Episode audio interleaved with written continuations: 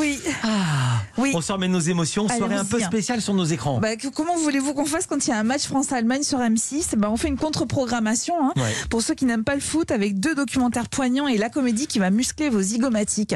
Alors à propos de visage, vous en avez déjà parlé dans le journal des médias, le documentaire de France 5 Dessine-moi un visage est bouleversant d'émotion et d'humanité. Vous allez suivre le quotidien de quatre enfants au sein du service de chirurgie maxillofaciale de l'hôpital Necker, comme Clara, dont le visage a été gravement brûlé quand elle était bébé. Je peux pas oublier que j'ai le visage brûlé et quand je me regarde dans le miroir. Je me rappelle quand j'étais petite, j'étais en train de jouer avec un petit garçon, il s'en fichait, mais complètement que j'avais la brûlure. Il jouait avec moi et son père il est arrivé, il a caché les yeux. La regarde pas, c'est un monstre. Au niveau du visage, oui, ça rend différent parce que c'est une brûlure, mais sinon je suis une enfant comme les autres. Je suis une humaine. Oh là là. Voilà, maladie ou accident, Clara, Gabriel, Thomas et Ninon se battent pour se faire accepter par les autres et supporter aussi la douleur physique et mentale.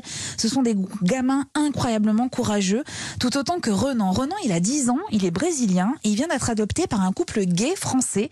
Depuis des années, François et Philippe cherchaient à avoir un enfant.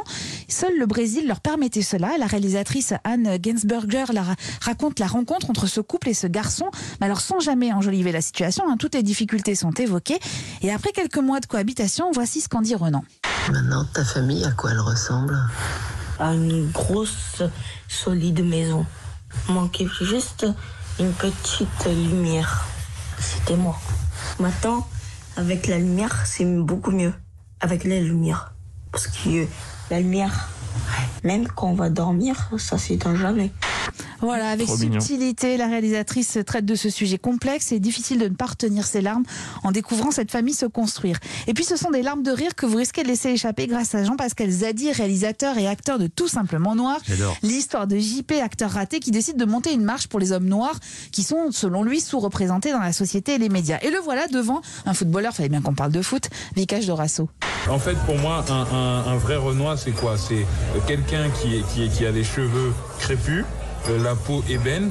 Et donc, toi, comme tu as des cheveux de blanc, des cheveux lisses, quoi, euh, du coup, c'est pas possible. Mais par contre, si tu avais été noir, crépus, et que tu avais défrisé les cheveux, Donc là, si je me refrise les cheveux, si je fais l'inverse, ça marche. non, à devient l'inverse, ça, non, à l'inverse, ça ne marche pas. Ça va que dans un Par sens. contre, excuse-moi, Quoi un mec s'est défrisé les cheveux, il vient pas à la marche. Pourquoi il vient pas là Parce que ça veut dire qu'il assume pas son négritude, il vient pas à la marche. Ah, ça, faut non. qu'on soit d'accord. Ah non, c'est une question de look. Parce que tu vas pas, prendre, tu vas pas dire à Easy que c'est pas un vrai noir. Là, je vais venir pour la marche. Si c'est pour entendre des trucs comme ça, non, je vais venir. si, si, tu peux venir, parce qu'à la base, ils étaient crépus. Bah, les blancs sont interdits à ta marche. Ils sont pas interdits. ils sont pas- ils interdit, sont mais c'est pas conseillé.